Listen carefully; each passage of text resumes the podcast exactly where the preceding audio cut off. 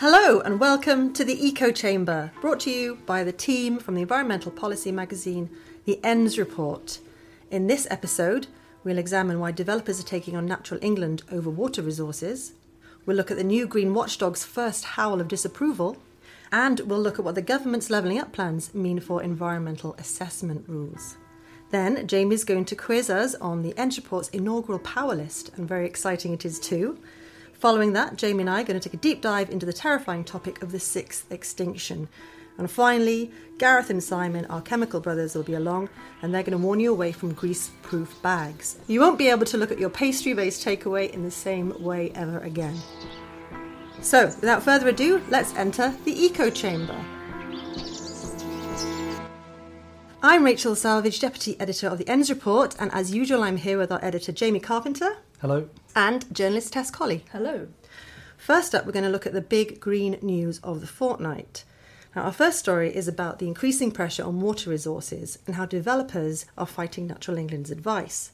So, the nature regulator has written to a handful of councils in a water stressed area advising that any new development in what's called the Sussex Water Supply Zone should demonstrate that they would not increase the demand for water in the area. So the regulator is worried that the current levels of abstraction, which means the current levels of water being taken out of the environment, are damaging some of the protected habitats in the area. And that could lead to deterioration, which in turn would lead to a breach of the habitats regulations. So developers are not happy. They say it's going to block house building in the area. In fact, they're so unhappy that they've taken action. Can you please fill us in on what's going on, Tess? Yes, so a group of developers, as you say, including the FTSE 250 house builders Redrow and Bellway, they've hired one of Britain's leading barristers in planning and the environment to, to look at a way to overturn these rules. The Telegraph actually reported on it first on the headline House builders fear fresh assault from rare snail species. Good God. Uh, which sounds, sounds like a B movie. It's, yeah, I'd watch that. But, you know, obviously that conceals a few more nuances in the story. Mm-hmm. Water neutrality is it's quite a new thing. It reared its head at the end of last year, but it follows in the wake of all the furore around nutrient neutrality, which we've covered lots. It's getting on... deja vu here. I know, I know, uh, neutrality everywhere. Lots of people I've spoken to over the last few months, they've said, you know, this is probably going to be the next nutrient neutrality. It's probably going to be rolled out to other parts of the country where there are over abstraction of water near or around protected sites. However, the government has now said that you know Natural England and DEFRA have done a review and it's not going to be rolled out to other councils. It's not what a lot of people I've spoken to think will happen. Who are these the people end. and what do they think? Well, it's a range of people. There's the water company, Southern Water, mm-hmm. who obviously are you know involved in all of this. They've spoken to ENDS on record saying, you know, this is not going to probably go away. Consultants saying, you know, it's really going to probably need uh, central government kind of a kind of policy lever to, to really sort it out. Mm-hmm. There's, there's very similar debate that's gone on with nutrient neutrality. But yeah, it's a new development now to have a house builders wanting to get a, a, QC involved. Perhaps they think they're trying to get in early, yeah, like they didn't with nutrients. So, are the developers suggesting alternatives? Have they given options for what they could do, or for what the water company could do, or for what the council could do? Yes, so they, they've written a letter to Horsham District Council in this case, and they do put forward a, a, couple of solutions. One option involves provision of new water infrastructure to pump fresh water upstream to kind of solve the problem that way. Mm-hmm. The other option involves increasing the delivery of water pumped from Portsmouth, which is nearby, okay. um, which according to this letter is already happening. Um, so those are the two options they put forward. So they're just saying bring water from other sites and then we won't have to abstract more from the groundwater here and everything's going to be okay. Yes. What other options might be available to developers to get around this problem, Jamie? Well, I think the difficulty for developers is that some of these measures aren't actually that popular with house buyers. So, one thing you can do as a developer is is to install showers rather than baths because mm. they use less water, or, or things like grey water recycling systems. Yep. So there's stuff like that you can do. But but I think ultimately the problem with this issue, like nutrient neutrality, is that the solutions are quite difficult and long term to put in place. Mm. So, in this Sussex water supply zone, obviously there are some designated areas that are needing to be protected, and that's why Natural England has written this letter. Uh, Jamie, can you tell us about those protected sites? The areas that Natural England are concerned about specifically are the Arun Valley Special Protection Area and Special Area of Conservation and Ramsar site. And, and the reason it's concerned is it's kind of a real life example of the precautionary principle in action, which we'll be talking about principles later. we will. We're but, always uh, talking about precautionary principles Yes. and others. So basically, because of the precautionary principle, naturally can't rule out a link with any certainty between water abstraction and the population decline of the little ramshorn whirlpool snail. Right. Okay. Okay. More on precautionary principle later. So this is creating a real problem for developers, and as we know, the government has very ambitious housing targets, but with nitrate neutrality or nutrient neutrality, it's essentially phosphorus and nitrates, and water neutrality, it looks like it's going to be a real fight between the environment on one side and housing people on the other. We'll be keeping a close eye on this, and we'll come back to this in, in future episodes. If you're interested in nutrient neutrality, there is so much information on the endsreport.com. You need to go and have a look at that because we've been covering it for a couple of years and the national media picked it up like two weeks ago. So, you know, you heard it here first a long time ago. Right, our second story is about the new Green Watchdog, the Office for Environmental Protection. It has published its first new report, which looks at the government's progress against its 25 year environment plan, which was published back in 2018. That included ambitions for nature, water, air, waste management, and the, the whole gamut. Now, everyone's really interested in whether the OEP is going to be a Rottweiler, a Terrier, or more of a lapdog. So, Tess, what's in the report and what does it say about how firmly the watchdog is going to scrutinise and hold the government's feet to the fire? Yes, so as you say, everyone was keenly awaiting this this report last week. It's the, the Watchdog's first big report. A lot of green groups they've welcomed it. They said this is an example of you know sharp analysis. So that's good for the OEP. Not so good for the government. They really do lay in quite firmly, though very politely, to in particular a, a lack of coherency as they see it across policy. You know, they point out that even just in DEFRA, never mind the rest of the government, there are about 47 different strategies environmental improvement. They all overlap, but it's not really clear exactly how they all interconnect. Mm-hmm. They talk about a proliferation of targets. It's not a problem that there aren't enough, but there's so many and there's no real accountability for their completion or not. And so, in part, what they call for is, you know, the government actually needs to take, there needs to be better accountability structures.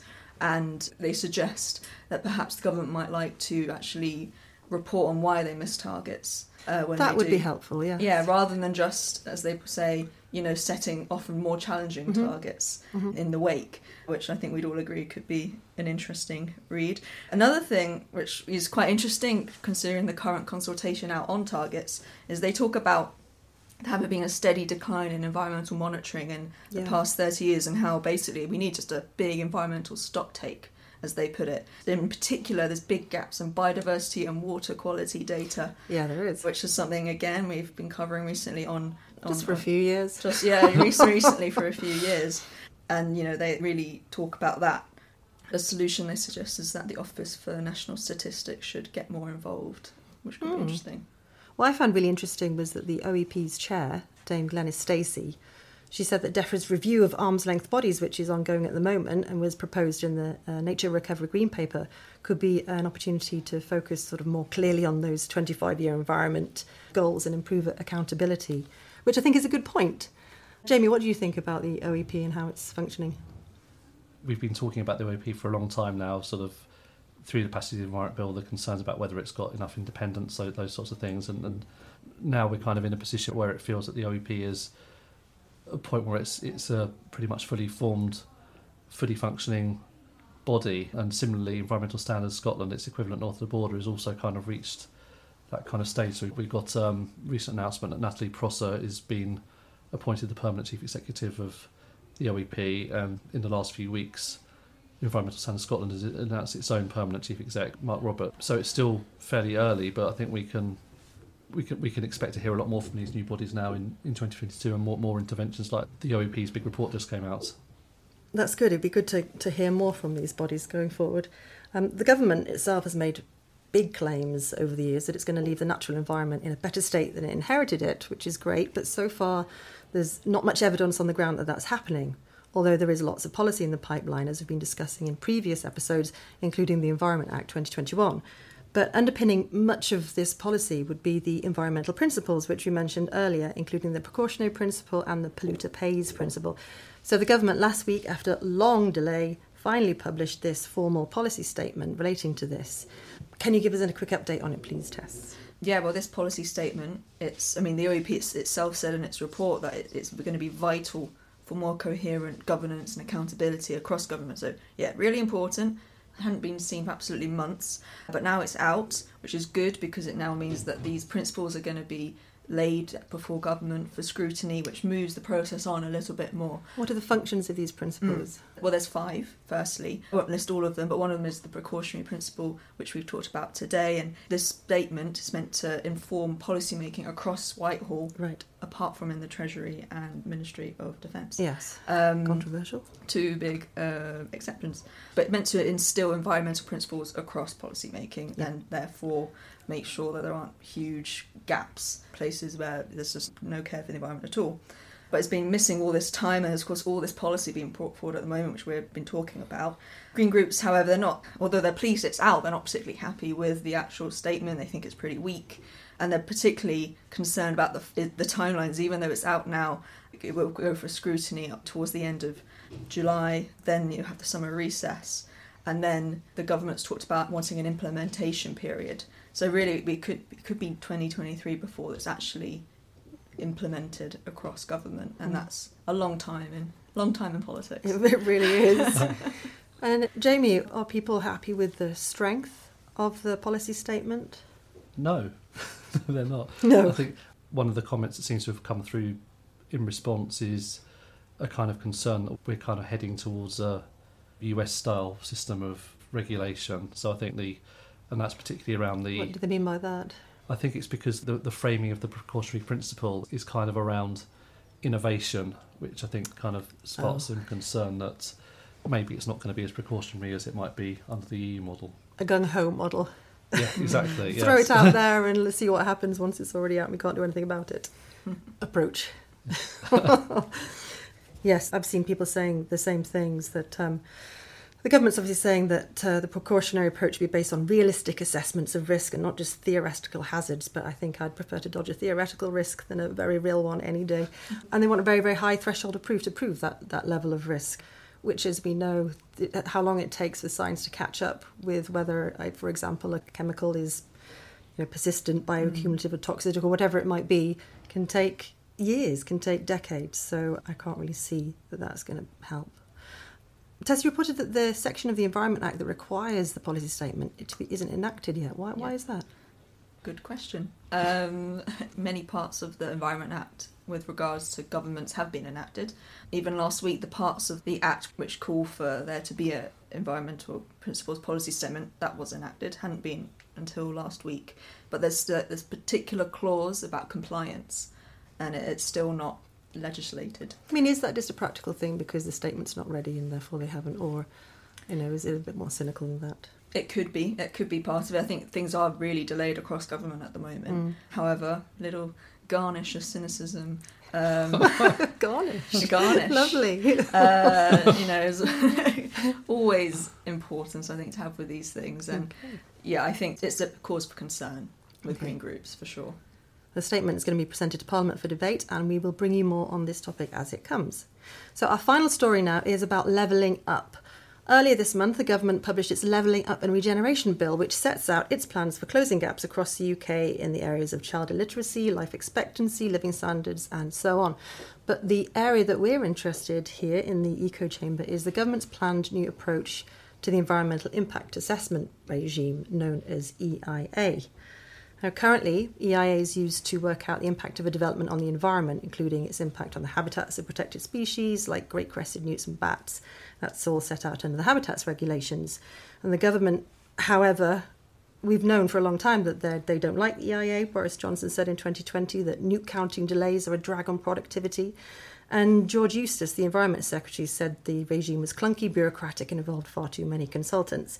He said he wanted a better baseline of understanding uh, so that there could be a clearer picture of where developers were likely to be able to build. So there's some truth in, in what uh, Eustice is saying. An EIA report can run to thousands of pages and be very complicated, but um, is the government in danger of throwing out the baby with the bathwater, Jamie, or, or the newt with the pond water, which might be a better metaphor? Yeah, I think that's the concern. I mean, there's kind of quite a lot to digest in the bill and, it, and its notes because we've known for a while that the government's going to reform this regime. So, environmental impact assessment, which relates to projects, and also the strategic environmental assessment regime, which relates to plans. So we've known for a while that they're going to do this or they wanted to do this, and we've had a, an outline of what they wanted, but this kind of really drills down into the detail of the plan for the first time, but it still kind of raises quite a lot of questions as well at the same time. Um, What questions is it raising? Well, one of the questions is whether what the government is proposing is really just a, a kind of a rebrand of the existing process without masses of changes, or whether it's something more fundamentally different than that. So, what they're talking about doing is replacing EIA and SEA with this new system of environmental outcomes reports. Mm. So, basically, what that means is that the government will set out clear and tangible environmental outcomes which a plan or project is assessed against. So, it's a kind of a new thing, and it will allow the government to reflect its priorities directly in the decision making process and, and will, will turn passive assessment into a more active tool to support environmental regeneration. It sounds great. Does sound good. Does sound good, but there's no details on how that would look or what how the process would be yeah, different. or- this is where it kind of gets a bit made me scratch my head a little bit really. So when I'm reading it, it sounds quite similar to the EIA process. So what the bill's going to do is allow the Secretary of State to make regulations that will set out the consents that will require an environmental outcomes report. So they're describing these as category one consents, which will always require Okay. a report, which sounds a bit like what happens with the EIA process at the moment, where there are certain types of development where you have to have an EIA done. yeah. And there's a category two category, for want of a a different word that I can't think of at the moment, where people will only be required to produce a report where it meets certain criteria. So that might be a good thing because it, it could mean that a broader range of projects or plans are required to have one of these things done at the moment, but that's kind of up to the government to decide, so it kind of remains to be seen. I mean, is there a world in which fewer developments might fall under EIA?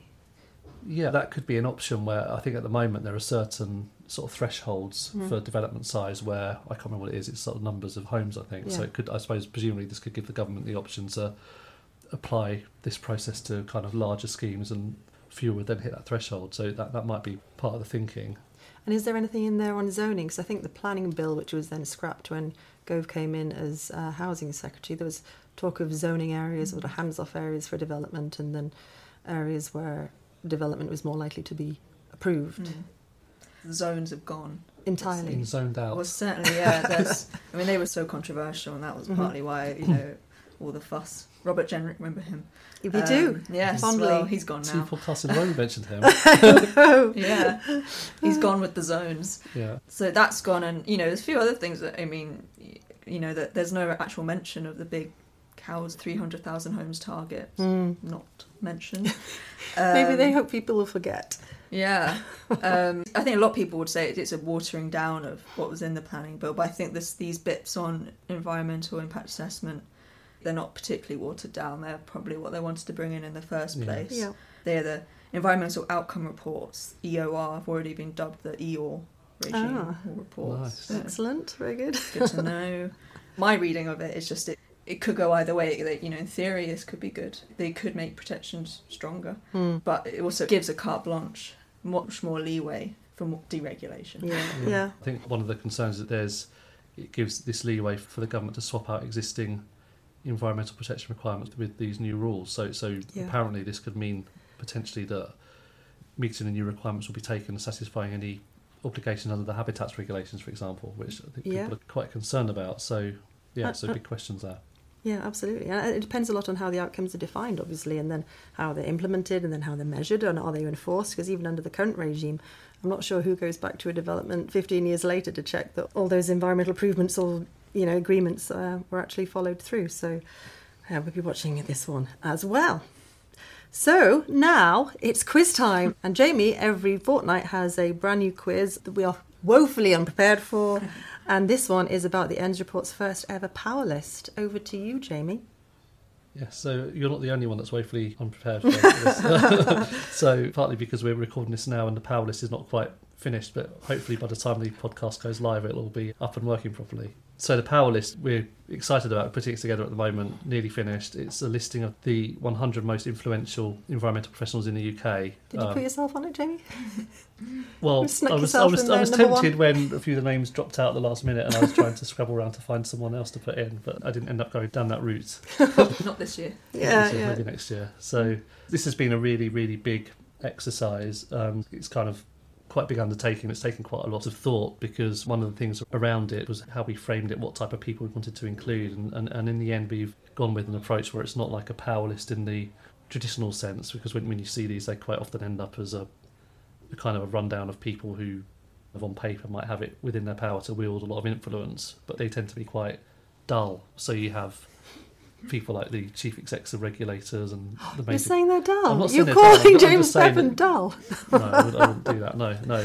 But um, we didn't think that was going to really produce something that was valuable. Um, So we wanted to have something with a bit, bit of colour, and we also wanted to recognise some of the really, really good work that people do within the profession, perhaps at more more junior levels, and Yeah. sort of shine a light on those unsung heroes. Mhm. So, in hindsight, it might not be the right thing to call it a power list, but I think hopefully it's a, a valuable piece of work and people will respond to it. So, the quiz this is going to be a version of Guess Who. Ah. So, what I'm going to do. it, does he wear glasses? That kind of thing. we could do that maybe next time. We can. So I'm, I'm going to read some of the citations, and you can try and guess who I'm talking about. okay. Great. Do you want to do buzzers again, or are we beyond buzzers? Let's just shout. Should we just shout? Okay. Okay, I've got three individuals here. I think they're all gettable. No pressure. oh yeah. So the first one, this person is on the list because they deserve recognition for the outstanding contribution they made to the Strengthening the Environment Act. They were the pivotal link between parliamentarians in both houses and green groups during the passage of the Act, and they were unfailingly helpful in drafting, finding the right contacts, linking the right people, and supporting the best environmental outcomes for the landmark bill. Ruth Chambers. Ruth Chambers is a good one. Ruth yes. Chambers, yeah. correct. Was Ah, Oh, Ruth very good. Very good. Yeah. So yeah, I think that's really well deserved. I guess she had more than one really, really strong nomination to. Um, I'm not surprised. Yeah. so, next one, this person took on a massive job at an organisation that had been under pressure from budget cuts and criticism. and- Tony Juniper. correct. yes. So that is Tony Juniper. He's on the list. He's described as having passion and commitment, and praise for securing these budget increases for Natural England for the Mm. first time in a long time. A long time. Yeah. And final one. So the nomination read, arguably this person has done more in just over a year than the Environment Agency and many established NGOs have done in the past decade to convince government of the urgent need to reduce sewage pollution in England's rivers. Feargal Sharkey. It's Peter Hammond. Peter Hammond. Peter correct. Hammond. Yes.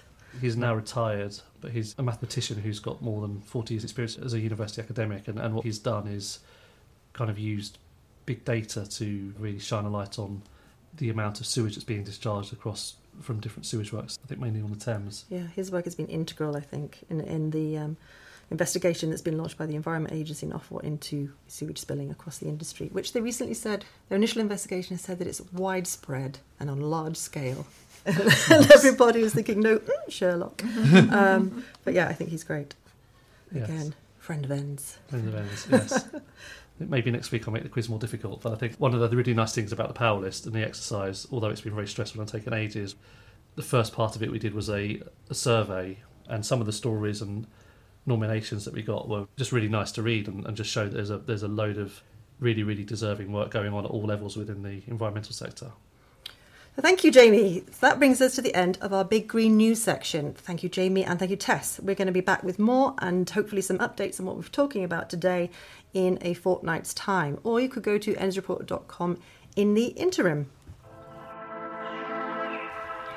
Next up is our deep dive section. In this episode, Jamie and I are going to look at the bone chilling issue of the sixth extinction, also known as the Holocene or the Anthropocene extinction. Well, strap yourself in, folks, it's as bad as it sounds.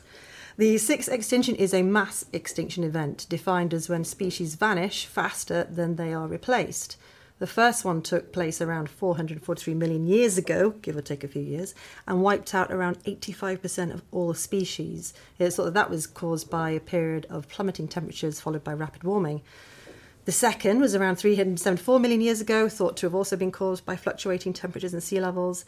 And the third was blamed on an asteroid and volcanic activity, as was the fourth, which did for most of the dinosaurs, and the fifth around 65 million years ago, which finished off the rest of them. So the current mass extinction, well, that one's on us. I mean, I mean the human race more broadly, not me and Jamie. We're not that powerful yet, although maybe we'll make the list next year. Anyway, a natural rate of extinction is said to be two species per 10,000 species per every 100 years. But the rate of extinction now is between 100 and 1,000 times higher than pre human background rates, according to scientists. And the range and distribution of species is shrinking too. And even normally measured scientists, who are no friends of hyperbole, have been writing in journals such as the Proceedings of the National Academy of Sciences, saying this massive loss of wildlife is a biological annihilation and a frightening assault on the foundations of human civilization. They said it would be unethical not to use language that strong, it's that serious. So, Jamie, how have we managed this extraordinary feat of self harm? This very much is on us. So, unlike the extinction of the dinosaurs, which is something my five year old twins are absolutely fascinated by at the moment, this is completely driven by human activity. So, there are estimates that suggest that we need around 1.6 Earths to maintain our current way of life. I can um, see a problem in that. There's you? a bit of a problem. There's loads of different stuff going on, or loads of different problems. So, unsustainable use of land, mm. water and energy use, climate change, urbanisation, pollution, invasive species. Yeah. But the thing that's really worth highlighting in particular is agriculture. So, where and how food is produced is one of the biggest threats to ecosystem. I think around 30% of all land that sustains biodiversity is being converted for food production, and agriculture is responsible for 80% of global deforestation and accounts for around 70% of our freshwater use. Yeah. I think a lot of the land is used to grow cereals as well, which is then fed to animals, which doesn't seem that efficient, or used as biofuel. And obviously, that you know, some of this stuff is necessary, but perhaps not on the, the scale that it's being done at, at yeah. the moment. Yeah, exactly. And just to sort of ratchet up the terror even more, so talking about those kind of rates of species lost being much higher than the kind of background, and that is true, and the, and the loss of some of nature's most beautiful species is a really heartbreaking thing, yeah. but actually the, the, the consequences are, are, kind of more far reaching and scary than that. So the idea of nature being our life support system and mm. the concern is that we're kind of messing around here with forces that are beyond our control, and species decline lead to risks and uncertainty for economies and well-being, and we might end up hitting tipping points in the same way that people talk about tipping points for climate change. That yeah. things like tropical forests and coral reefs are imminent risk of tipping points, and we don't know what the kind of impact might be when we reach those. Yeah, because it's such a complex system. When you take so many blocks out of it, you don't know at what yeah, point is it going exactly. to collapse. Yeah, if we lose key species, ecosystems on which we depend are going to collapse. That's really frightening. So, what does this all mean at a UK level? I mean, it's a little bit silly to even look at it as UK level because it's a global problem and nothing happens in isolation in this kind of issue.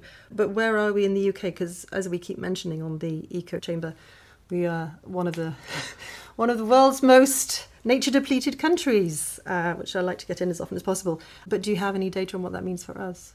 Yeah, unfortunately, we're not immune to this environmental apocalypse that's been wreaked upon wildlife. So, 15% of species are formally classified as at risk of extinction in Great Britain. So, of the 8,431 species in Britain that have been assessed against the International Union for the Conservation of Nature's Red List categories, 1,188 are considered critically endangered, endangered mm. or vulnerable. And those are only the ones assessed. I imagine there's a lot more that aren't considered. Yeah, exactly. So, so those ones in that number, so they're formally classified as threatened, and therefore right. they're at risk of extinction. Okay. There may well be more than that, and some of the trends in the UK are pretty alarming. So, if you look at farmland birds, they've harmed in abundance since 1970. The RSPB calculates that the total number of Britain's breeding birds has crashed by 44 million over the same period. Wow. Um, That's incredible. Yeah, and I suppose that there's iconic species as well, like water voles or Atlantic puffins that are considered to be threatened. Yeah. So not a lot of good news really. Yeah, I saw that the Joint Nature Conservation Committee was saying that some specialist butterflies have gone over that same period, that last 50 year period, by 68% as well. So I mean, it's shocking stuff, especially when you're talking about pollinators.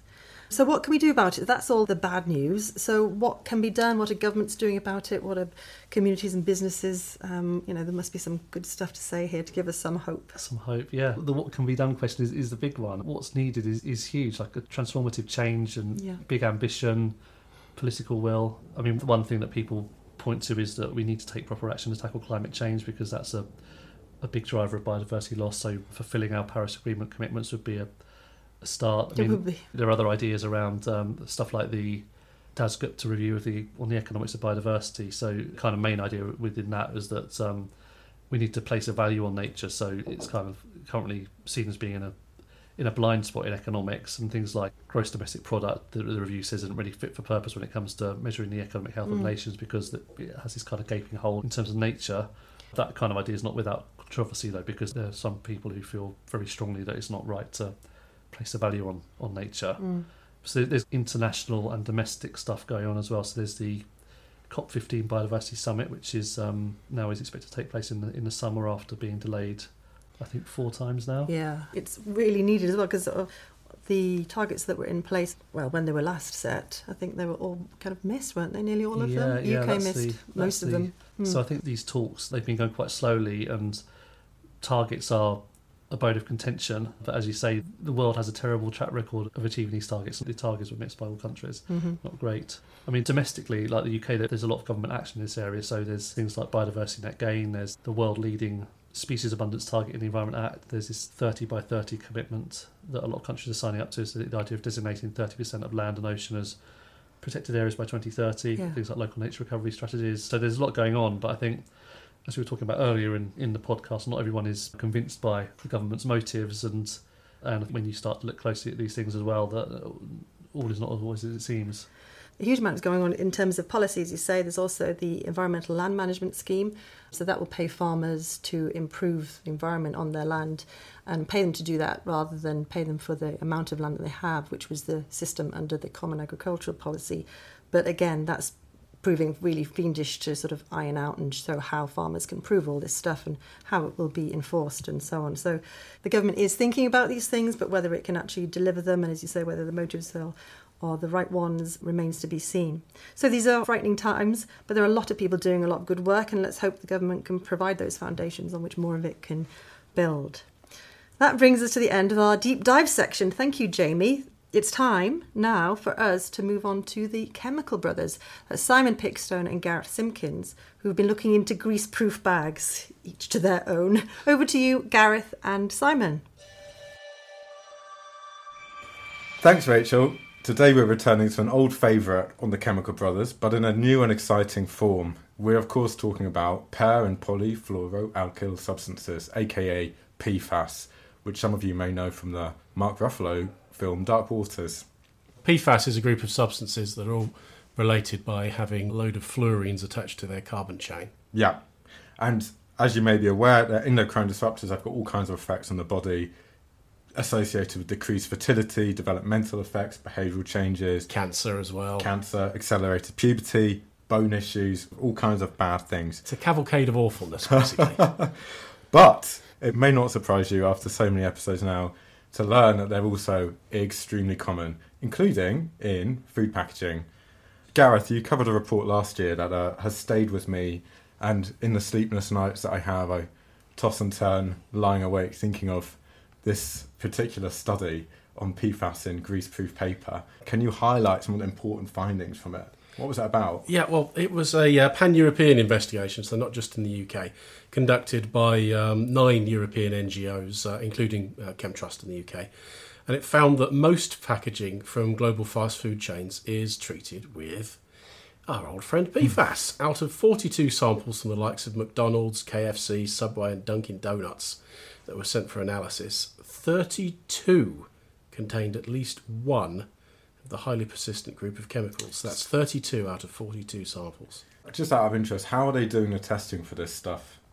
Well, it was pretty basic to tell you the truth. It was a bead test, which you- you or I could do at home. Basically, you take a small drop of oil to see if it spreads out or if it forms a little droplet, a bead, on the paper itself. And that was followed by an analysis of the fluorine content of the paper. So it's, in other words, it's a pretty good indicator that PFAS has been used if that uh, picks up fluorine. The team of researchers generally couldn't identify individual substances That's just because of the complexity of the chemistry. precisely. You'd need a mass spectrometer, and presumably their budgets didn't uh, quite stretch to that.